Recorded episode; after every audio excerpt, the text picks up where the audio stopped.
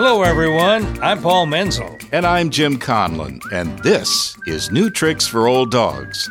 Our podcast features the many ways us older folks howl at the moon, odd news items you don't normally hear about, and conversations with other old dogs who are growing bolder, not older. So, if you've got 25 minutes or so, grab a cup of coffee, pull up a chair, and join us. After the old dog's ramble, we'll report on the student loan from hell. We'll discuss the merits of retiring on a cruise ship. We'll tell you about a lawsuit over a $30,000 purse. Together, we'll discover the world's worst smell. And finally, we'll introduce you to a new Old Dogs feature, Doggone Good Advice, with Texas State financial guru Bob Elder. The Old Dogs conversation is with Jackie Witt, a tour guide who may have made a very important discovery in Peru. Stay with us. All right, Paul, what's on your mind? Well, you know, I do go to strange and wonderful places when I'm wandering. Yeah, this office is one of them. Uh huh. And uh, we have a we have a pod nugget in today's episode about people retiring to cruise ships. Yes, we do. And and that started me thinking, hmm, I'd never figured that that would be a retirement option. I don't know if I could stand being on a ship that long. You got thoughts? Uh, yeah, I don't know if I could stand you being on a ship that long either. Especially if we got, I didn't invite you. we got a podcast to do here. Ah, pal. okay. Uh, I imagine there are lots of people out there who would, if they knew about it, would like to consider that option. I hadn't thought about it, but um, you know, I don't like to travel uh, because I don't like the hassle of traveling. But that would be a wonderful way to do it, I guess, for a certain amount of time. You would not necessarily have to pack and unpack all the time as you would on a regular excursion, Right. and you could see a lot of places. Uh, and uh, I love being on the the ocean.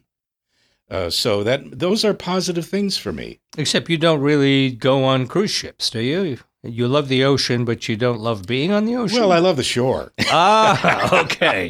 Yeah, you probably I love a, to watch those ships go by. got a couple of bowls of shells in your home. yeah, I but would still, imagine. you know, the the feeling of being a part of uh, seeing the world without all of the the effort. Well, yeah, and I get that. I, I uh, what I guess I I would miss is you, you lose contact with your family. well, you've got Skype. Well, that's true, but not the same. No, you can't hug Skype. Um, and to longstanding friends like. Mm-hmm. Uh, you know, you and I get together regularly. Uh, you know, I don't think you were going to be flying out to the ship and having coffee with me. But Well, depends on how much it's worth to you. Uh, I get it. Uh, and I don't know. You know, you're one of a few people that are staying on the ship for an Right. extended period of time. Yeah, so you got yeah. new people coming and going, and it's like you're in a neighborhood in which everybody is moving except you. Well, you would probably have some regulars, and you might get tired of them, especially if you don't relate to them that much. I can see that. But you seem to have a lot of downside. Are there any upsides in your mind about doing that sort of extended travel as a retirement option? Well, uh, you know, I, I can see how you don't have to worry about cooking. Yeah. You don't have to worry about packing and unpacking. Uh, there is uh, some level of entertainment uh, going on all the time, although that may get a little tedious after a while. or, or immediately. yes. And, you know, uh, how many times can you eat uh, a midnight pizza before you're going, oh, man, I got to quit eating late night pizza? Well, I don't know this firsthand, but I believe you do. But it, don't they serve like six or seven meals a day? F- food is always available. Yeah. Yes. So, I mean, I don't think that they, I would so much walk off the ship as perhaps roll down the gangplank. We all know lenders want to make sure you don't forget your student loan. But there are reminders, and then there are too many reminders. This pod nugget is from the Houston Chronicle for February 4th, 2020. An Ohio man was working in his office when the mailman arrived. The postal worker told him that his mail wouldn't fit through the front door. So the man drove his truck around to the back of his building to help unload his mail. Well, he unloaded 79 bins of letters into the guy's truck. You know, the size of a U.S. mail bin, it's about half a bushel. In the bins were 55,000 duplicate statements addressed to him by his student loan lender. Officials from College Avenue Student Loans apologized for the error and promised to put corrective measures in place to prevent it from happening in the future. The sad part is that the postage on the mountain of letters would have put a serious dent in his student debt. Yeah. You know, it's weird that they didn't notice that they were sending out 55 billion tons of mail. At least the guy that licked the envelopes.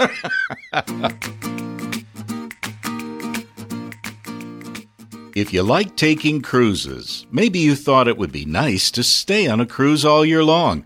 Well, apparently, some people have decided to retire on a cruise ship.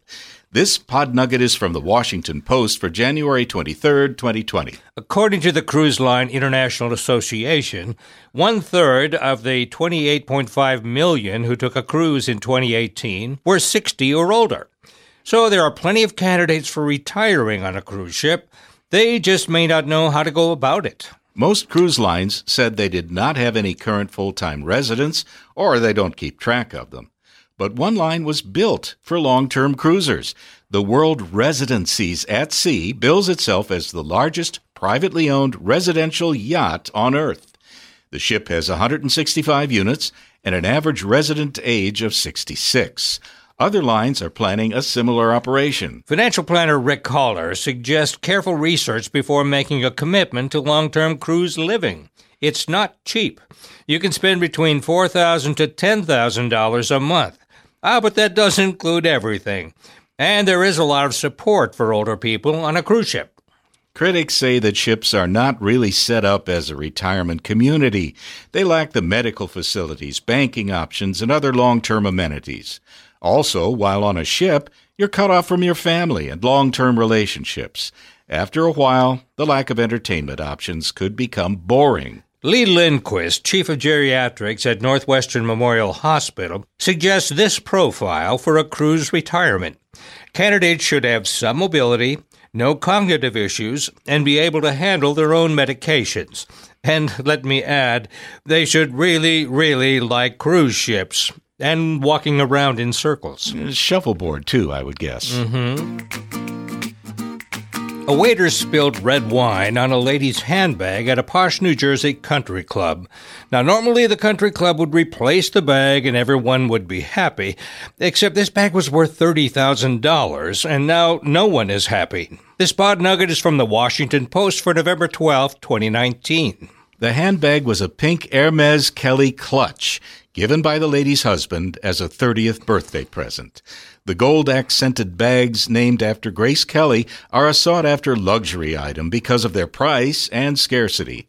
The result has been a year long legal battle between the lady and the country club. To complicate matters, the country club has sued the waiter who spilled the wine. Now, I'm not sure what the country club hoped to recover from the waiter, but the tips can't be that good.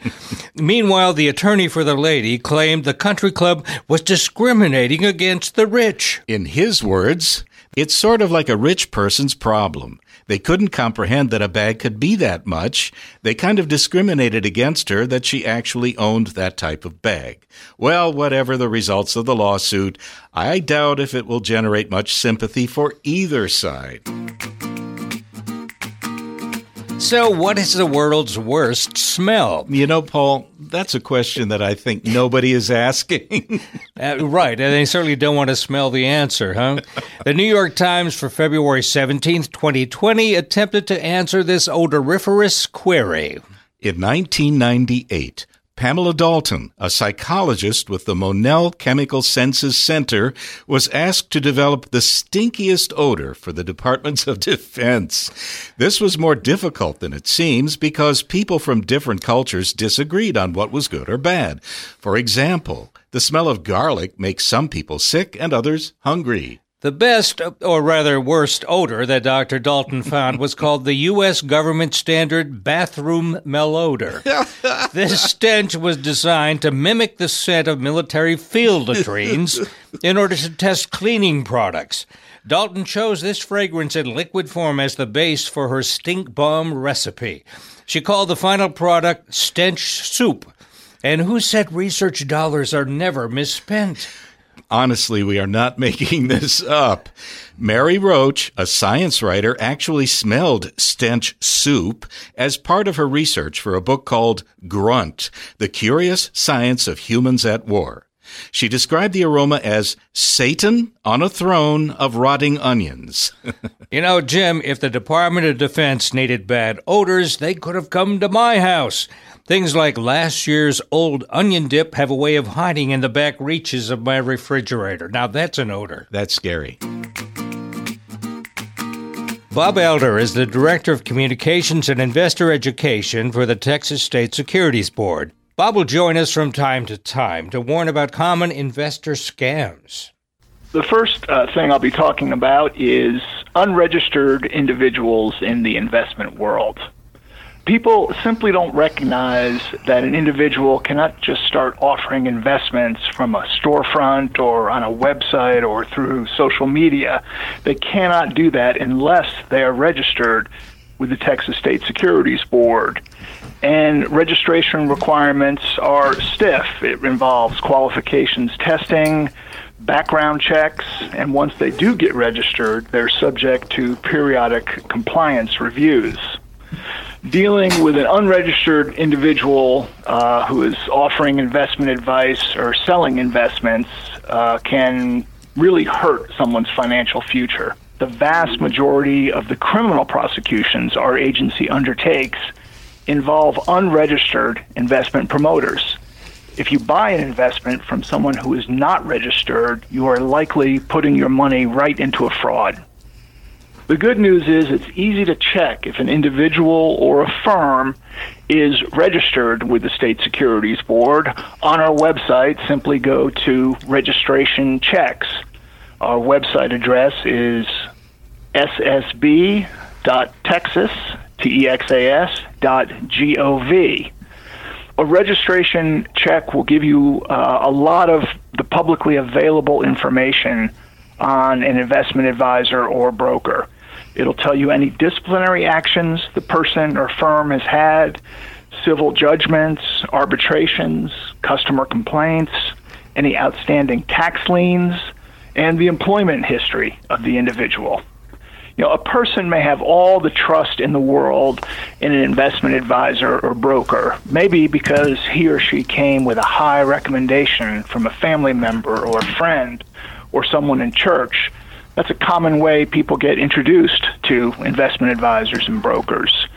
But a relationship with a financial professional is going to be one of the most important relationships in your life. It's important to check all the information that's available from state regulators and see if there are any red flags that might steer you away from doing business with that person.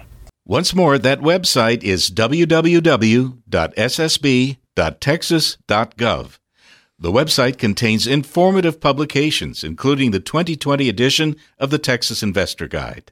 This handy guide covers strategies for investing wisely.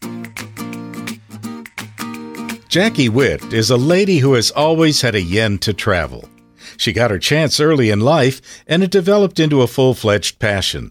Now she leads trips down to South America, where in the past couple of years she has stumbled on what might be literally a monumental discovery.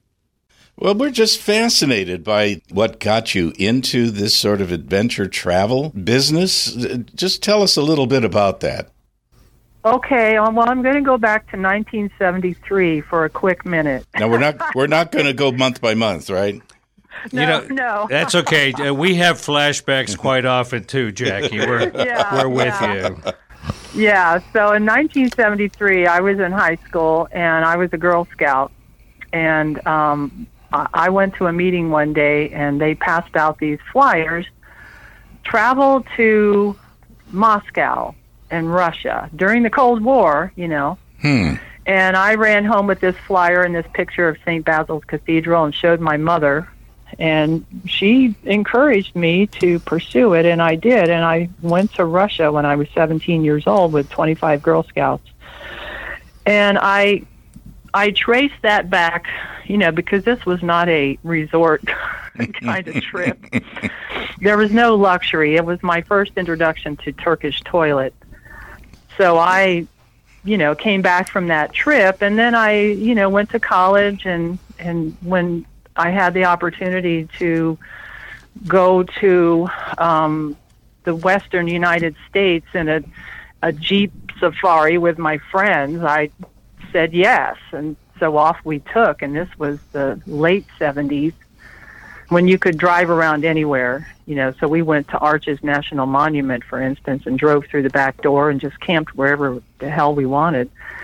And um, you know, we would cross over streams and camp in these remote places, and I loved it. So as I got older, I kept going to look for, you know, the, anytime an opportunity popped up, I would take it.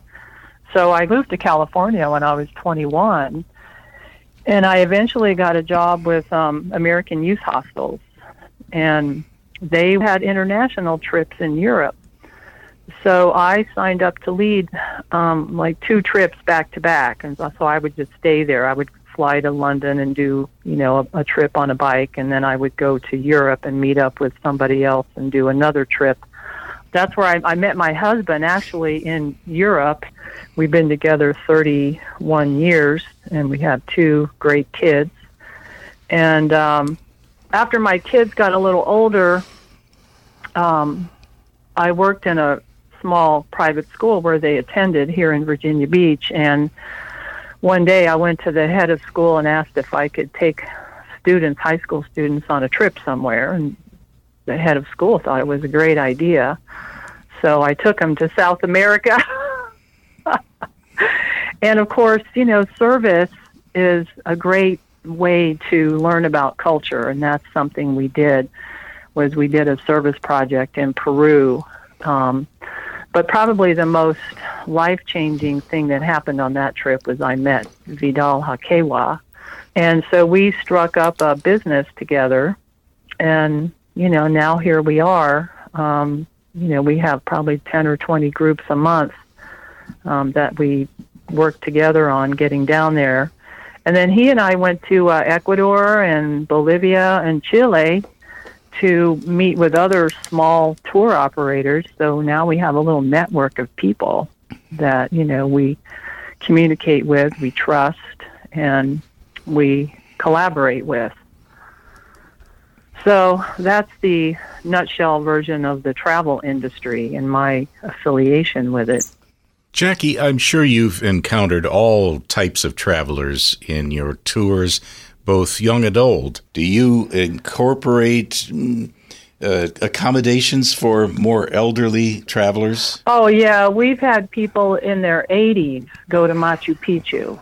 Oh, my goodness. Um, you know, yes. But, I, I mean, going to Machu Picchu is not like going to Bolivia. And we know how to describe um, what people should expect as far as uh, walking around Machu Picchu you know, there's a couple of different circuits to choose from, and um, we know that people who think they're um, fit uh, are usually not as fit as they think.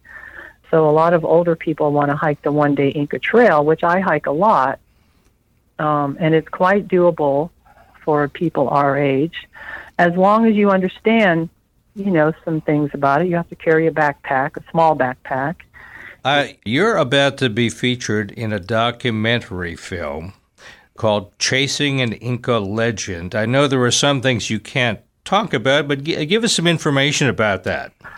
Yes, in Bolivia is where I first came across um, a story um, that explained how the ancient civilizations could have carved um, these megalithic stones I'm talking about the huge ones that are precision carved, that are placed right next to each other, and that are carved with multiple angles and sides.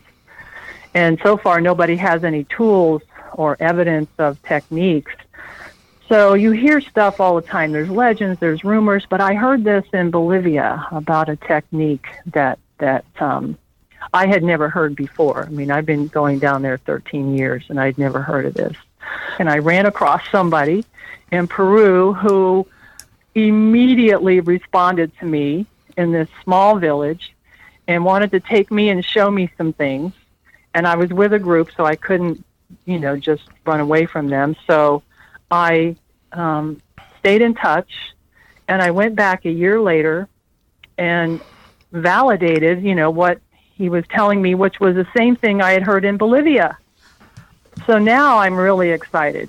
It, the story is potentially big. It could change history.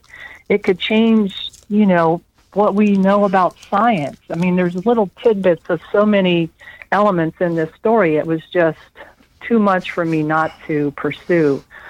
So one of my friends knew um, Roger Richards, the filmmaker in um, Norfolk, and he called me one day and talked to me about it and said he was interested in doing a documentary film on it. And so we went down there to check it out, and we've been down there now um, two or three times filming. But you know, the thing is, I go down there, and and in November I was there, and we were looking for more clues because that's what we're doing with this um, Inca Legend movie is we're still looking for things. And so the way the indigenous people are still using ancient techniques is very important to um, document and be part of the, the story because they're using this grass that grows in the mountains and the women know how to take that grass and kind of convert it into uh, a fiber that can be used for a bridge, which is strong enough for people to walk over. So now the movie is in editing, and um, we've interviewed a few other people who can add some, you know, interesting twists and turns without giving away everything. Um, so he's intending the movie to be ready later this year. So, Jackie, based on all your travels and experiences, what have you learned? Oh, that's so that's an important thing because not only has it changed my life professionally, but those experiences that I've had down there have changed me and my perspective on, you know, the world. You know, my friends that live down there, a lot of them live in mud brick homes that they built themselves that they wired, you know, their own electricity. And then, and then when I come home, and of course my house, you know, is fully plumbed with, you know, all modern conveniences, temperature controlled and um, hot water and electricity at the flip of a switch. I I am grateful for that. That I stop now and I pause and I think about, you know, the comfort that I have. The other thing it's done is that it's made me realize that I'm too comfortable. And I see a lot of older people, especially, kind of sinking into that level of comfort where they become soft and they become, I guess, weak is one way to, you know, we become weaker if you don't force yourself to um, exert, exert yourself or expose yourself or challenge yourself to things that are hard, you become weak and, and you just settle into this easy life. And, and once you lose your strength and your vigor, you know, next thing you know, you're sitting in a rocking chair looking out the window all darn day long. That's not me. Uh, do you see a point in the future where you may be slowing down, or is this something you just want to do forever? Oh, this is forever. so, Jackie, if somebody wanted to take an adventure travel with you folks, how would they get in touch with you? Well, our website is the best place. Um, all emails, phone calls, and whatever from the website come to um, Heather and I here in Virginia. So that website is Adios, A D I O S, adventuretravel.com. And the phone number? 757 714 6649. Like what you've been hearing? How about sharing the joy with your friends? We can always use more listeners. All our episodes are available on our website, www.olddogspodcast.com. And there are a lot more episodes on the way, so stay tuned and keep howling at the moon.